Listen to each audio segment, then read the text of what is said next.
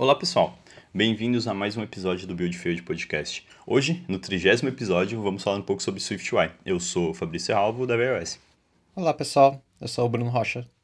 Olá pessoal, e eu sou o Bruno Ramos. Bom, e para começar, é, eu quero trazer uma afirmação e quero ver se vocês concordam com ela. É, quando o SwiftUI foi anunciado, boa parte da comunidade, eu vi muita gente falando que SwiftUI era a maior coisa, digamos, desde o lançamento do Swift, para acho que porque diz respeito ali para a comunidade de desenvolvedores. Vocês acham que isso faz sentido? É, eu acho que a nível de framework em si, pode até ser. E também sobre o paradigma de programação que mudou, né? Uh, no que diz respeito ali à construção de, de camada de UI, etc. E lançar, foram lançados junto com o SwiftUI novos frameworks como Combine e etc. Porém, eu não sei se é maior, porque algumas coisas que aconteceram desde o lançamento do Swift com projeto, um pacotes open source e, e etc. Eu acho que também foram mudanças significativas que a gente teve de mudança aí na parte de desenvolvimento com iOS. Mas eu diria que é bem grande sim. em partes concordo. Rodar Swift no Windows, né? Tipo. É, exato. Temos bastante coisa interessante que surgiram aí nesse meio tempo. Isso que eu não sei se é a maior. E até que tem o rolê também de adaptação disso também, né? Tipo, foi bem grande, surgiram vários entusiastas do SwiftUI, muitos materiais insanos apareceram na comunidade. O assunto com certeza deve ter sido um dos mais difundidos aí entre a comunidade. Pelo menos a impressão que eu tenho, muita gente, tipo, falando disso. Mas é isso. Mas ainda tem o rolê de adaptação e é o que a gente vai falar um pouquinho aqui no episódio de hoje. Como tem sido essa evolução do SwiftUI, como tem sido imigrado e migrado dentro dos projetos grandes, pequenos, quanto que a galera tem usado, se a gente tem usado também. É, eu compartilho um pouco disso também. Eu acho que é, a resposta é tanto um sim quanto não. Quando eu assisti, pelo menos, era legal ver como o SwiftUI era tão integrado com, com o resto da plataforma, você poder escrever o código e ver ver a telinha do, do preview lá aparecendo as coisas bonitinho. Mas ao mesmo tempo, se você tentar realmente tentar usar ele, você vê que quando você abstrai muitas coisas, você também perde algumas capacidades. Então tem coisas que, que são um pouco mais difíceis de fazer no, no SwiftUI, apesar de do resto ser muito mais fácil. Então tem, tem casos e casos, né? Não é um, um uma troca total do, do UIKit. É, eu, eu gostei muito do do ponto que o Ramos trouxe sobre a ah, beleza veio do SwiftUI, mas se você olhar ele não é só isso, né? Por exemplo, você falou do Combine, mas Property Wrappers, por exemplo, que é um, é um recurso bastante poderoso e, a gente está começando a ver coisas surgirem usando uh, Property Wrappers. Acho que veio o SwiftUI e veio muita coisa legal junto com ele, né? Acho que isso é um, um, ponto, um ponto bastante relevante. Sim, sim, com certeza. É, e, e não, não necessariamente você precisa utilizar SwiftUI para utilizar esses outros recursos, né? Lá mesmo no, no iFood, como exemplo, e até uma lib do, do Rocha usa-se próprio wrappers, mas não tem nada de SwiftUI porque não tem coisas de UI, tá ligado? Então isso eu acho que, que é bem interessante. Os, os, as outras frameworks surgiram dentro da linguagem junto com o anúncio do SwiftUI, assim. É, isso é uma coisa muito legal também isso daí, no, no caso, seria o que a equipe do Swift faz, né? Porque eles desenvolveram essas coisas principalmente para o SwiftUI, mas eles passaram tudo isso pelo processo normal de evolução do Swift, como se fossem features normais do Swift. Então é isso mesmo, apesar de isso ter sido feito para o SwiftUI, você consegue usar isso no, no cenário normal. Aqui a gente usa muito Property Wrapper também, acho que é uma coisa muito boa para a linguagem. Os function builders são um pouquinho mais difíceis, mas também você consegue fazer coisas muito legais com ele. Vocês já chegaram a brincar com SwiftUI? Cara, eu precisei estudar no começo do ano. É, quem foi na Inês Brasil do ano passado viu uma talk do Douglas Ferreira falando sobre nosso experimento com SwiftUI lá no iFood. E no final do ano passado eu entrei nesse projeto. Então eu precisei estudar na época e até hoje é um projeto que eu cuido como um filho lá, que é o projeto do, do Watch. Então, se você for lá no, no App Store do, do, Apple Watch, tem um aplicativo lá do iFood que você consegue pedir pratos do Loop lá. Uh, então, desde essa época eu tenho mexido, não de tempo integral, então meio que eu toco esse projeto meio que como um filho, como eu citei anteriormente, de vez em quando eu dou uma brincada lá. Então, desde essa época eu tenho contato com o SwiftUI. Mas nada algo complexo para aplicações grandes, então uh, é algo muito menor, assim, de um projeto pequenininho lá. Mas tem brincado lá um pouquinho com o SwiftUI, apanhando pra cacete.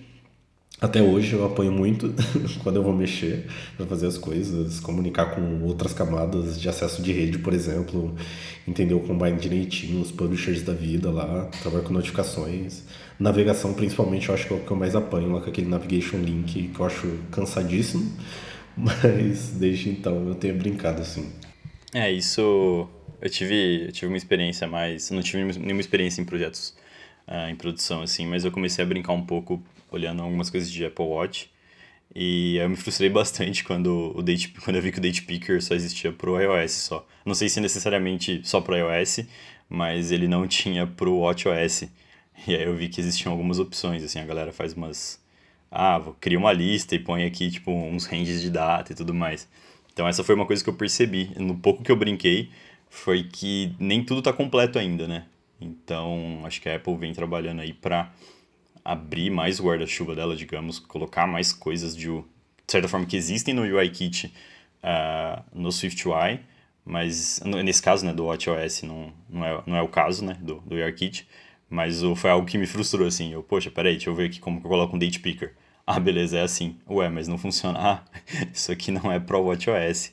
Então, acho que o ponto aqui é não necessariamente, eu acho que o SwiftUI ele não é algo que vai atender todas as plataformas uh, num estado com, compartilhado, assim, né? Tipo, ah, eu tenho aqui para iOS, então vai funcionar pro, pro WatchOS. Foi um pouco frustrante para mim, mas aí, tipo, depois eu fui entender um pouco disso quando eu comecei a ler mais sobre, de tipo, calma, a Apple tá fazendo as coisas, talvez você vai encontrar algumas coisas faltando, e aí eu queria saber se vocês já se depararam com isso, nessa experiência de vocês, tipo, o que que faltou, sabe?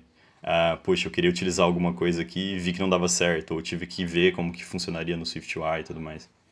É, acho que isso que o Brunão falou de eu não cheguei a usar num projeto grande é, é exatamente a questão. Porque quando eu vi pela primeira vez o SwiftUI, acho que uma das primeiras coisas que vieram na minha cabeça é como é que diabos eu uso isso num, num projeto de verdade, que não seja, tipo, to-do list ou uma calculadora? Tipo, como que isso funciona num projeto complexo, em que uma tela começa a mostrar um monte de pop-up, tem 300 features na mesma tela e tal, tal, tal, tal, tal, tal, tal, tal. E, acho, e eu vejo muitas pessoas se, se questionando isso também. Então, o SwiftUI é legal, mas também não é tão preto e branco, né? não, não é tão binário. Especialmente por essa questão de que ainda tem muita coisa faltando nele.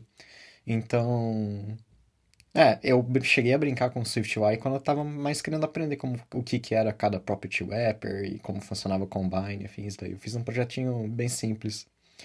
Mas eu ainda acho que, que o SwiftUI não é muito viável se você tá tentando fazer um projeto grande de verdade. Aí sim eu acho que você vai bater nessas limitações. Especialmente em coisas de navegação ou talvez se, se a gente for tentar colocar num padrão, coisas que não são tão simples. Isso é super vago, mas sei lá uma view que faz várias coisas ao mesmo tempo. Talvez arquiteturalmente isso seja errado, mas com certeza você vai cair num projeto em que isso vai ter que acontecer. Acho que esse tipo de coisa é meio difícil de lidar 100% no, no SwiftUI. Sim. É, eu acho que a gente que trabalha com aplicativos de larga escala, olhando ali para um, o mass market ali também, tipo, a gente tem a limitação bem clara ali também do, do suporte do, do iOS ali, né? Então, teoricamente, coisas que você gostaria de construir ali em SwiftUI, você daria suporte de iOS 13 para frente, e essa com certeza não é muito da realidade das empresas de grande escala igual as nossas, assim. Então, a gente já tem isso como, como limitante, não que não daria para fazer, sim, você consegue, mas até então se você precisar que determinada feature que você gostaria de usar SwiftUI e que também ela oferecer suporte para iOS 13 menos, você teria que, no mínimo, ter o código de URL duplicado. E, teoricamente, isso não, não é nada trivial, assim. Então, acho que é bem difícil, assim, exemplos reais, assim, bem grandes, a gente ter coisas de iOS, principalmente em produção, utilizando o SwiftUI. É, e, de fato, tipo, eu acho que tem muita gente criando conteúdo sobre isso, É, muitas empresas já utilizam isso em produção, já vi alguns casos de, de empresas grandes que estão utilizando, mas eu acho que muito ainda das limitações que ainda existem do SwiftUI é porque ela não foi explorada 100% igual a gente tem pré, tipo, dominante o iKit, assim.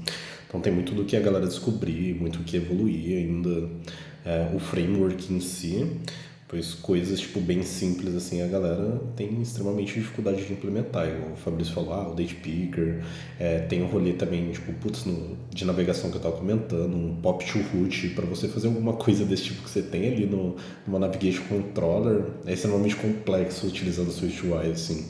Então, acho que, que é um, a gente tem um limitante tanto e tem muita área a se explorar ainda dentro do Swift UI, assim. É, acho que esse ponto, um ponto um pouco anterior, o Ramos, que você comentou, ah, eu vou manter, aqui eu vou ter um, de certa forma, preciso fazer uma tela aqui, né, uma feature, uma cena, e aí eu vou fazer em SwiftUI, mas eu, poxa, eu tenho que fazer também pra galera que tá ali, né, num, num target inferior a 13, é, duplicar código, né? E os especialistas dizem que é código duplicado é a raiz de todo o mal, né? No, no software. Mas o, esse é um problema, daí acho que você vai ter alguns outros, né? Como, por exemplo, testes para isso, né? Você querendo ou não, você tem que testar duas vezes. Eventualmente, Sim, isso vai ter que rodar e aí num, numa integração contínua. Então, tem que uh, validar duas coisas que, no fundo, para o usuário ali no, na entrega de valor é a mesma coisa, né? Então, é, acho que esse talvez é um dos maiores problemas, assim, hoje, de, tipo, ter coisas em SwiftUI funcionando em produção que você precise ter para a galera que não, não tem né, um iPhone com, que roda SwiftUI, digamos. Mas aí tem alguns outros cenários que é quando você precisa do iOS 13, né? Tipo aquela feature que você vai construir, ela já precisa.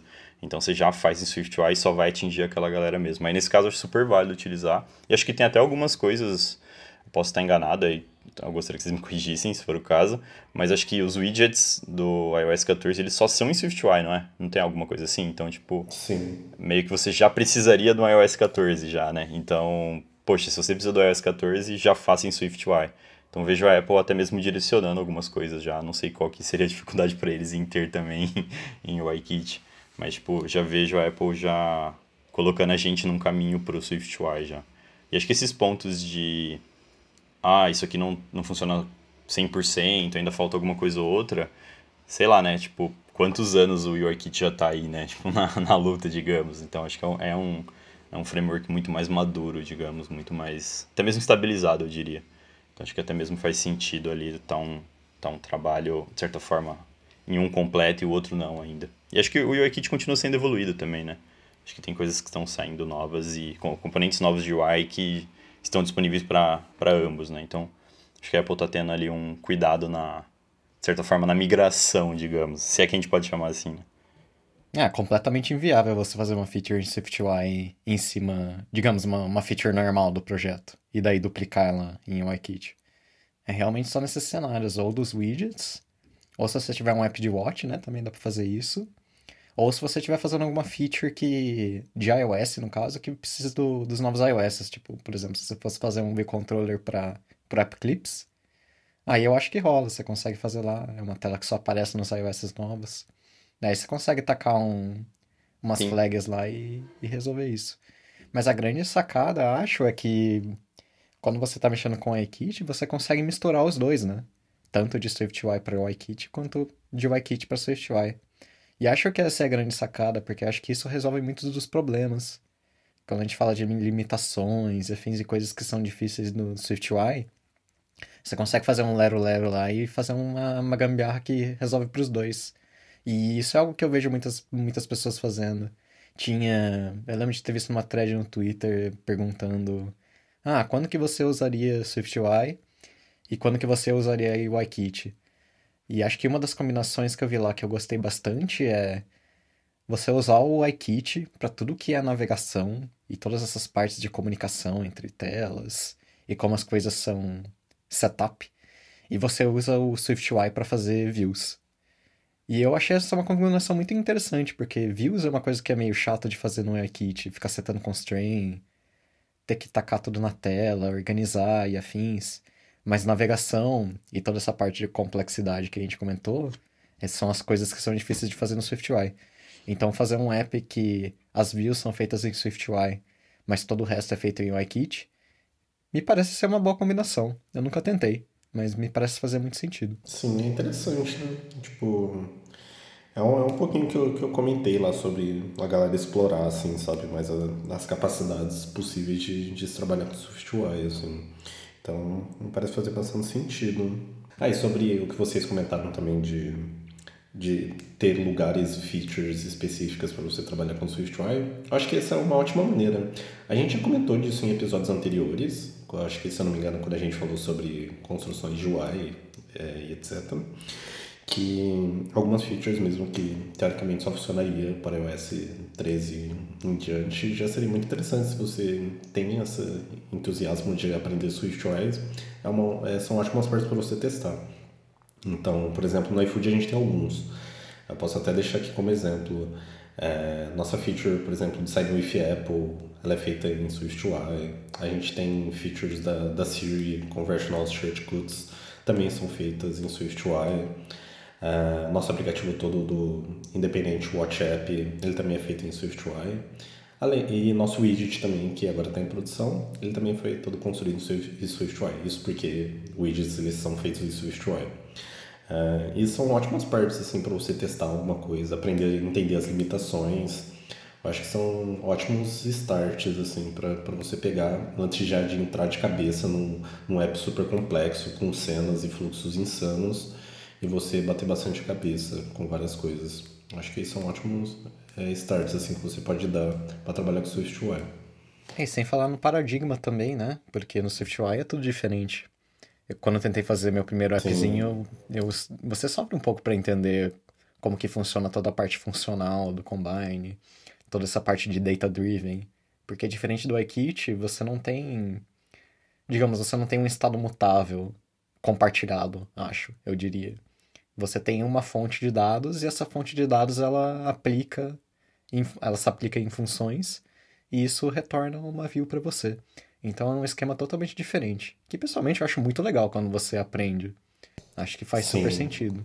Mas é totalmente diferente, então é uma curva de aprendizado paralela ali do normal. É, eu lembro quando foi anunciado, e teve a galera do iFood que foi lá pra WWDC e tal, e quando a galera voltou, a gente. Eu lembro que a gente teve uma reunião do nosso chapter iOS e a galera falou, tipo, putz, é interessante, alguém já tinha dado uma brincada, aí o pessoal falou, putz, é bem difícil, recomendo, tipo, dar uma olhada, tentar entender, às vezes brincar, quem nunca mexeu com, com programação ali reativa, ali, mais funcional ali, dar uma olhada, porque, tipo, muda bastante o mindset, assim. Eu fui uma das pessoas que sofri pra cacete, assim, tipo, entender como funcionava.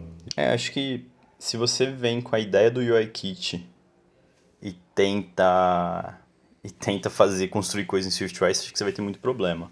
Se você vem com o pensamento ali de beleza, por exemplo, acho que talvez uma baita diferença, assim, a forma como você constrói uma célula em um UI Kit e a forma como você constrói uma lista, né? Uma, uma célula não, né? Uma table view. Como você constrói uma lista, né? Que são os componentes equivalentes ali. Cara, é completamente diferente, né? Tipo, é, acho que a leitura do código em SwiftUI é muito mais simples. Acho que não só nesse cenário, acho que em todos eles, na verdade. Mas, tipo, vim com a mentalidade, vim com o mindset ali de UIKit, que, cara, faz anos que tá aí já, né? Acho que todo mundo que começou com a iOS um tempo atrás começou com isso. Acho que até mesmo a galera que tá começando agora também é, aprende o iKit, é, você vir com essa ideia, você vai, você vai ter alguns problemas, tipo, graves, assim. Acho que o ideal é mesmo é parar um pouco, respirar, ler e, e tentar virar o foco mesmo, né? Tipo, entender que é uma outra forma, completamente diferente, não uma Acho que não é só uma forma de escrever tela, né?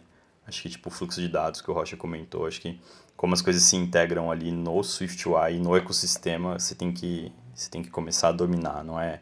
Acho que é, é importante tirar a ideia de que, ah, é escrever tela. É a forma como eu escrevo código, né? Tipo, não dá para você comparar, por exemplo, um view coding, que é, né, de certa forma, acho que o SwiftUI dá pra, dá pra gente chamar de view coding, não dá pra você comparar um view coding de UIKit com SwiftUI. Então, acho que é muito importante virar a chave ali na hora de, de começar a aprender.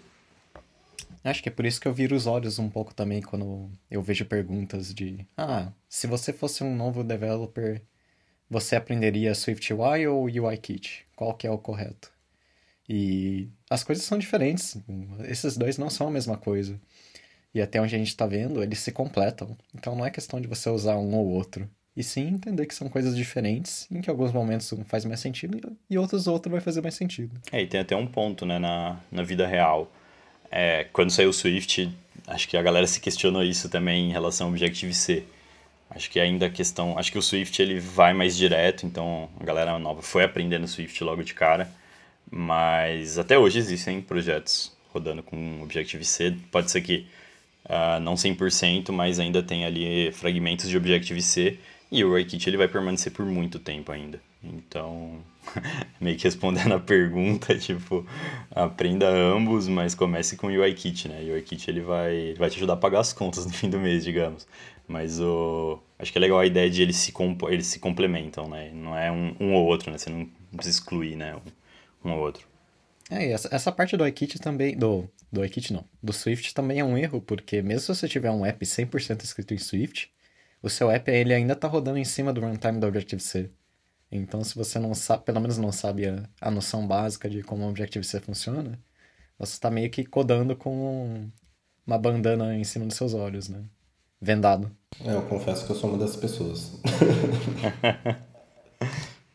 Porque eu, é, eu, entrei em Swift direto. Eu entrei em Swift já tava na segunda versão já. Aí eu caí em Swift direto desde sempre. Tem um amigo meu que fala que Objective-C pra ele é tipo espanhol, assim. Ele até meio que sabe ler, mas ele não sabe escrever. Então, eu acho que você consegue, depois de um tempo, fazer paralelos ali, mas acho que é realmente importante, né? Aprender o, o básico ali de Objective-C, entender como as coisas funcionam por, por baixo dos panos. É, Sim. É, é, isso é mais por questão de, de como que os métodos se chamam um ao outro, todo o funcionamento de, de mensagens do, do Objective-C. É porque, por mais que você esteja codando em Swift, se você usar umas APIs do YKit, tipo o IV Controller, você ainda vê muita coisa de tipo UI Event, Responder Chain. E todas essas coisas são coisas que são muito ligadas a como o Objective-C funciona. Então, mesmo no app em Swift, tem, tem conceitos que ainda se aplicam. Então, então vale a pena ainda estudar um pouco. Por mais que você não, não chegue a codar mesmo, mas entender como que funciona a linguagem um pouquinho. Não é tão diferente assim. Na verdade é muito diferente, mas, mas tem muitas comparações. Dá, dá pra traçar paralelos.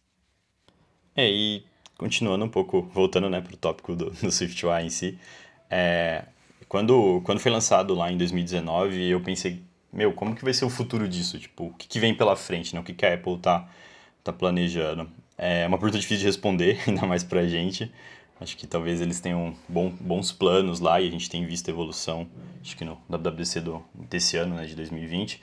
Mas na visão de vocês, é, dos Brunos aí, o que, que, vocês acham que vem pela frente? O que, que vocês sentem falta?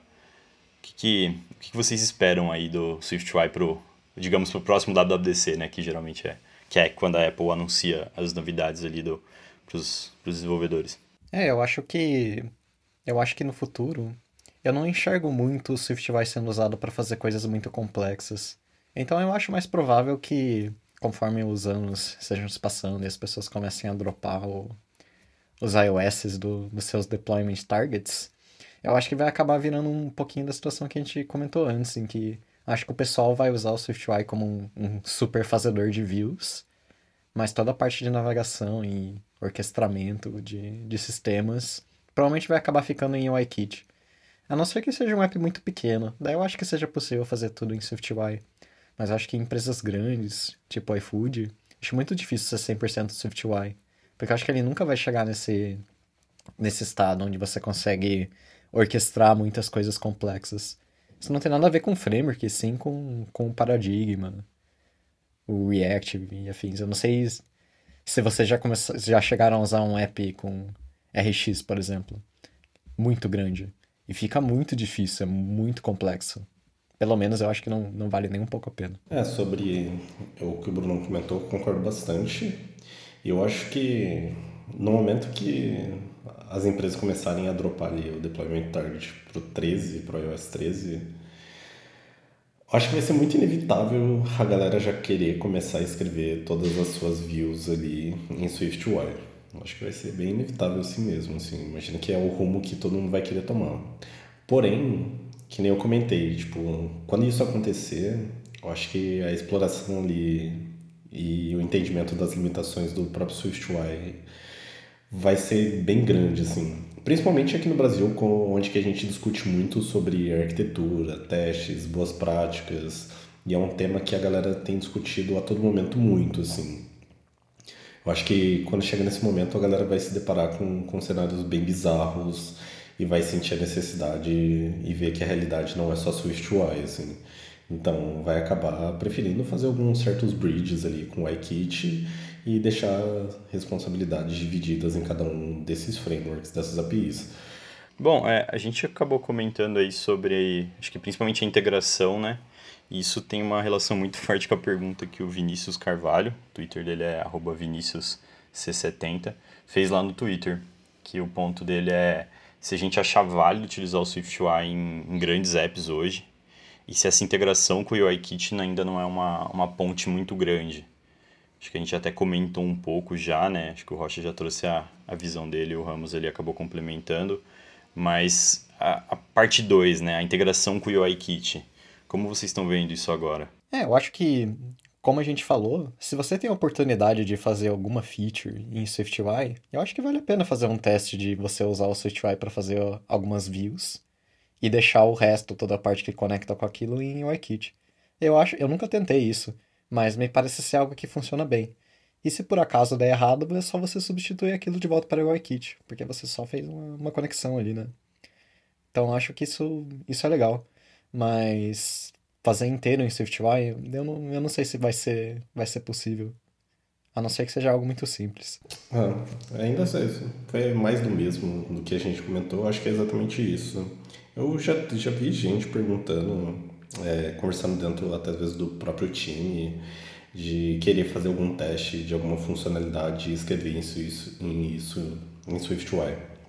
O que eu diria é tome bastante cuidado com seus testes, porque isso a nível de negócio ele pode atrapalhar todo o resultado dos seus testes. Então, saindo um pouco da visão de como pessoa desenvolvedora, é, cuidado para você não se enviesar só para querer escrever com tecnologias novas e isso não ferrar parte do seu teste, parte do seu teste como negócio. Então, acho que, sobre o que a gente comentou, tirando um pouco dessa visão de querer testar coisas em iOS dentro do seu produto em SwiftUI, acho que é mais o mesmo do que o Bruno comentou e a gente já repetiu aqui, que é testar em realmente features que realmente só oferecem suporte é, para o iOS que você claramente consegue escrever em SwiftUI. Assim. Bom, e continuando as perguntas, né? A gente teve mais uma do Juan Reis. O Twitter dele é Juan Victor Reis. Uh, e o ponto dele é sobre arquitetura, né? Se existe algum padrão arquitetural, como por exemplo MVVM, MVP, Viper ou VIP, que se adeque melhor ao SwiftUI. E, ou, e acho que outro ponto, né? Outra pergunta aqui no mesmo tweet. É possível usá-lo com qualquer arquitetura? Essa é uma pergunta legal, porque acho que mostra um pouco do, do que a gente estava tentando falar que SwiftUI e UIKit são coisas diferentes. Então, se você quer entrar no, no SwiftUI e fazer algum teste, cara, esquece essas coisas de MVVM, MVP, Viper, não tem nada a ver. Isso aí é arquitetura de UIKit. A arquitetura do SwiftUI é, é SwiftUI. É um paradigma completamente diferente essas coisas não, elas não se aplicam. Não dá para fazer comparação, né, nesse estilo. É, o, sobre isso, sobre isso, se você já ouviu o episódio nosso falando sobre arquitetura e, e etc., é, lá eu comentei sobre o que eu gostava de MVC. E aqui, trabalhando com SwiftUI, eu acho que, que ser bem enviesado também falar que eu gosto de usar arquitetura, entre aspas, que eu acho que é o que a galera... É, todos os materiais que você vê, ele é alguma coisa muito similar ao que a gente tem, que a gente costuma chamar de MVVM, que é Model View View Model. Então, eu gosto de trabalhar bastante com esse padrão, porque normalmente todos os materiais que você vai consultar, você vai acabar caindo mais ou menos numa implementação dessa. E sobre todos os pontos que a gente já falou sobre arquitetura aqui, independente de todas as sopas de letrinhas que você levar para dentro do seu projeto, no final, o que ele precisa resolver é, é a manuta, é, matun, oh, caceta manutenabilidade do seu código, testabilidade e como você vai conseguir de fato resolver os problemas do seu negócio ali, sabe? Então, independente de, de qual arquitetura, sopa de letrinhas ali que você vai escrever, tipo, são na real as boas práticas que vai te ajudar a manter uma consistência melhor daquele seu código, assim. Então, acho que O padrão arquitetural, eu vou dizer que é algo parecido com o MVVM que a gente vê, porque eu acho que todos os materiais que você vê da Apple, é, principalmente quando a gente está falando de Combine, é o cenário que você vai cair. Porém, o que, meu, o que eu me preocuparia muito é como você vai organizar a comunicação entre essas camadas e você não inchar, tipo, a sua camada de view model ali, que teoricamente a galera fala que vai ficar a tua regra de negócio, chamadas de rede, etc para não cair no cenário que todos os view models do que né, a gente está acostumado a usar no iKit ou interactors ou qualquer coisa do tipo, view controllers ali, que ela fica inchada de qualquer forma. Então, acho que as boas práticas, principalmente do Solid, que a gente comenta bastante aqui, é você se atentar com, com esses princípios para você não cair e se deparar com o mesmo problema, assim. Mas acho que mesmo que seja parecido com MVVM, eu, eu, não, eu não usaria esse nome, porque a, toda a parte funcional, reativa e declarativa é tão diferente do, do ArcKit, que é por isso que eu falo, a arquitetura do SwiftUI é, é o SwiftUI. Assim. Pode ser parecido, mas, mas é outra coisa. E a gente não pode fazer esse tipo de comparação, acho. Sim, eu concordo totalmente. Até porque, tipo, por isso que eu comentei mais ou menos o que a gente meio que referencia lá como MVVM. Mas ele vai ficar muito diferente, tá ligado? Tipo, principalmente se você nunca trabalhou com programação funcional reativa, cara, você vai cair num cenários bem bizarros, assim, ele vai ficar muito diferente a implementação. Então, concordo bastante com, com esse ponto, assim, tipo, arquitetura eu acho que é Swift UI, tá ligado? eu acho que a comparação e buscar semelhanças, acho que quando surge algo novo é de certa forma inevitável, né? Acho que a galera tende a, a olhar para isso e falar, poxa, isso aqui parece aquilo, então talvez seja, vou, vou escrever sobre, que eu acho que é super positivo a galera compartilhar as coisas, mas essa visão de, cara, SwiftUI, SwiftUI, eu acho que faz muito sentido a gente seguir essa linha, pensar nisso.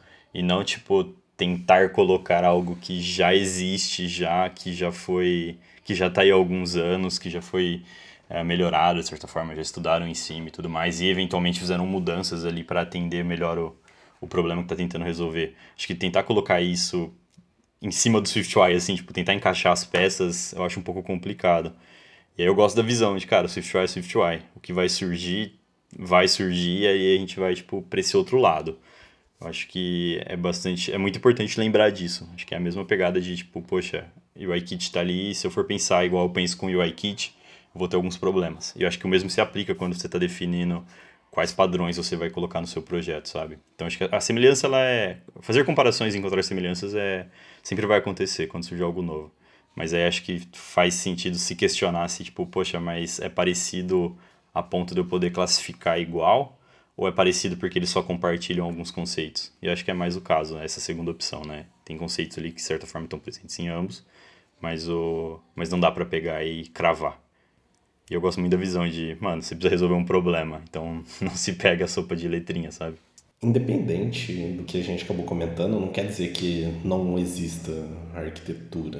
Tipo, acho que os padrões são, são essenciais, assim, principalmente para a questão de documentação, é, poder compartilhar isso com outras pessoas e principalmente dentro de um time. Você conseguir definir um padrão ali de arquitetura, falando mais ou menos ali qual que é o rumo que uma pessoa nova ali ela tem que tomar para criar uma funcionalidade, por exemplo, ela é o ideal, mas não diria que os mesmos que a gente está acostumado a ver bastante na comunidade, que nem os exemplos que, que o Juan trouxe aqui pra gente, não diria que eles se aplicam totalmente ao SwiftUI, assim, e a forma como, como que a gente trabalha com ele.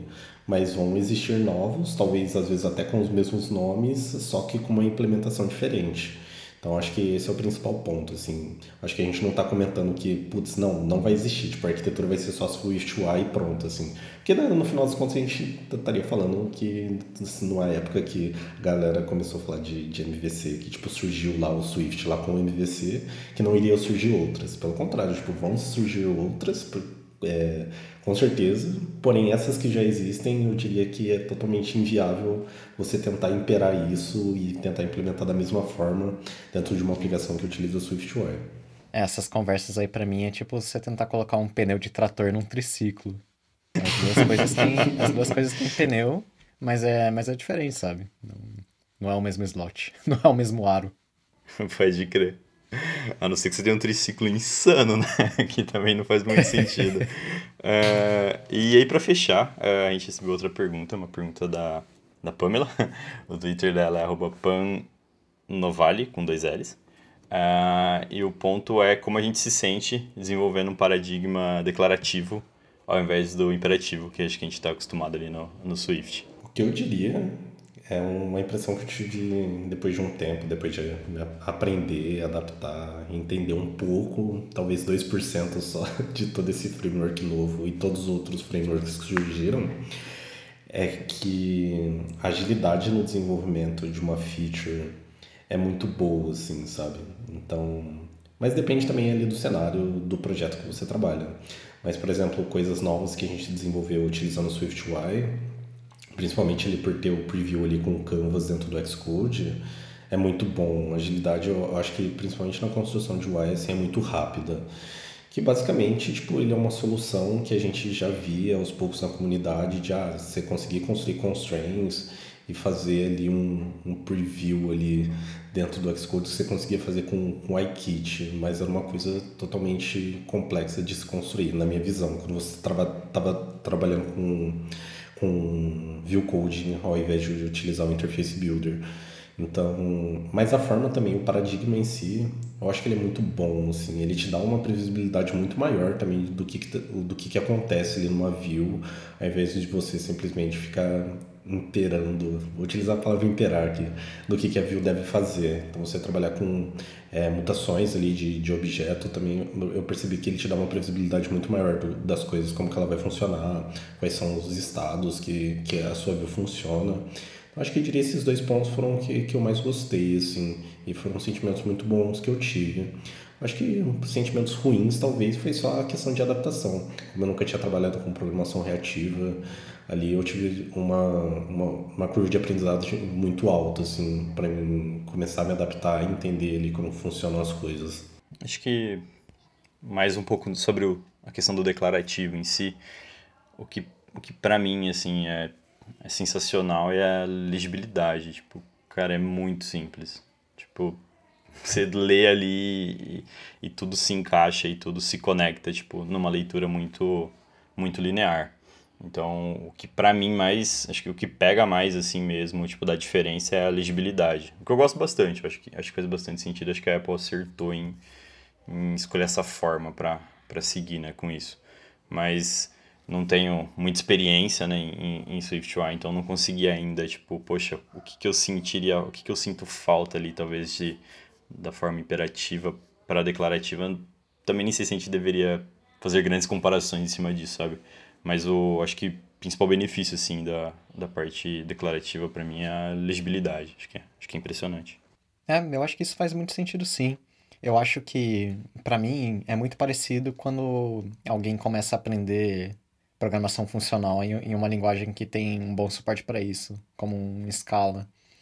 E o que você observa é que quando você junta essas pecinhas, fica tudo maravilhoso, né? É tudo muito rápido, você consegue descrever muito, muito bem o que você está fazendo. Mas quando você tenta fazer algo muito complexo, você vê que é muito mais difícil do que se você estivesse fazendo aquilo de outro jeito. E que acho que é um trade-off aceitável.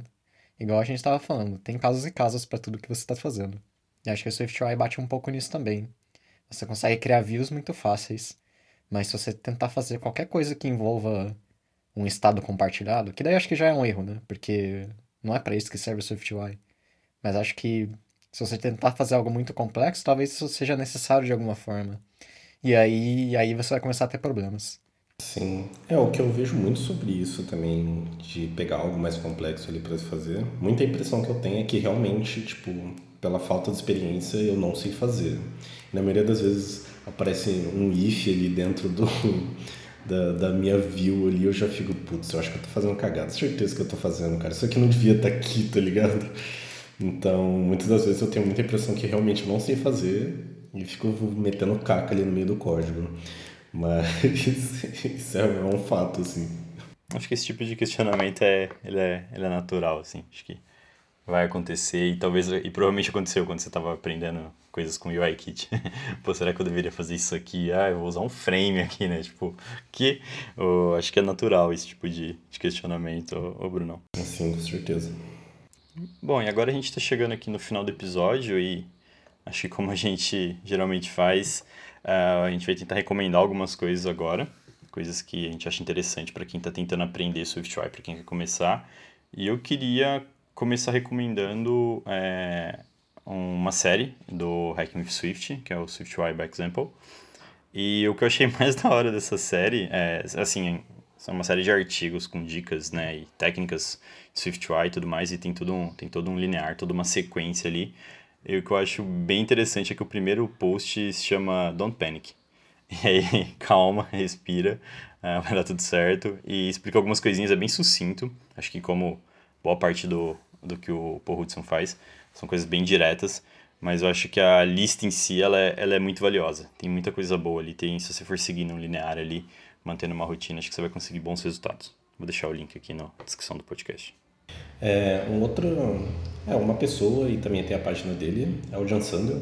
Ele é bastante conhecido aí na comunidade, eu acho que quem está ouvindo a gente provavelmente deve conhecer ele. Se você não conhece, segue lá no, no, no Twitter. É John Sandel, o nome dele, o Twitter eu não lembro de cabeça, mas a gente deixa aqui na descrição. E a página dele é Swift by Sandel. Lá ele também passa bastante conteúdo sobre SwiftUI. Tem bastante coisas com bastante exemplos de, de código que você consegue ver bastante de uma forma bem clara, implementações, às vezes dúvidas. Bastante coisa interessante lá também. Recomendo bastante o material. Bom, e agora a gente vai encerrar aqui o episódio, né? O trigésimo episódio do Buildfield Podcast. Se você ainda não segue a gente no Twitter, lembra de seguir a gente lá, é arroba BuildFieldcast. E valeu, galera. Valeu, pessoal. Valeu, galera. Tchau, tchau.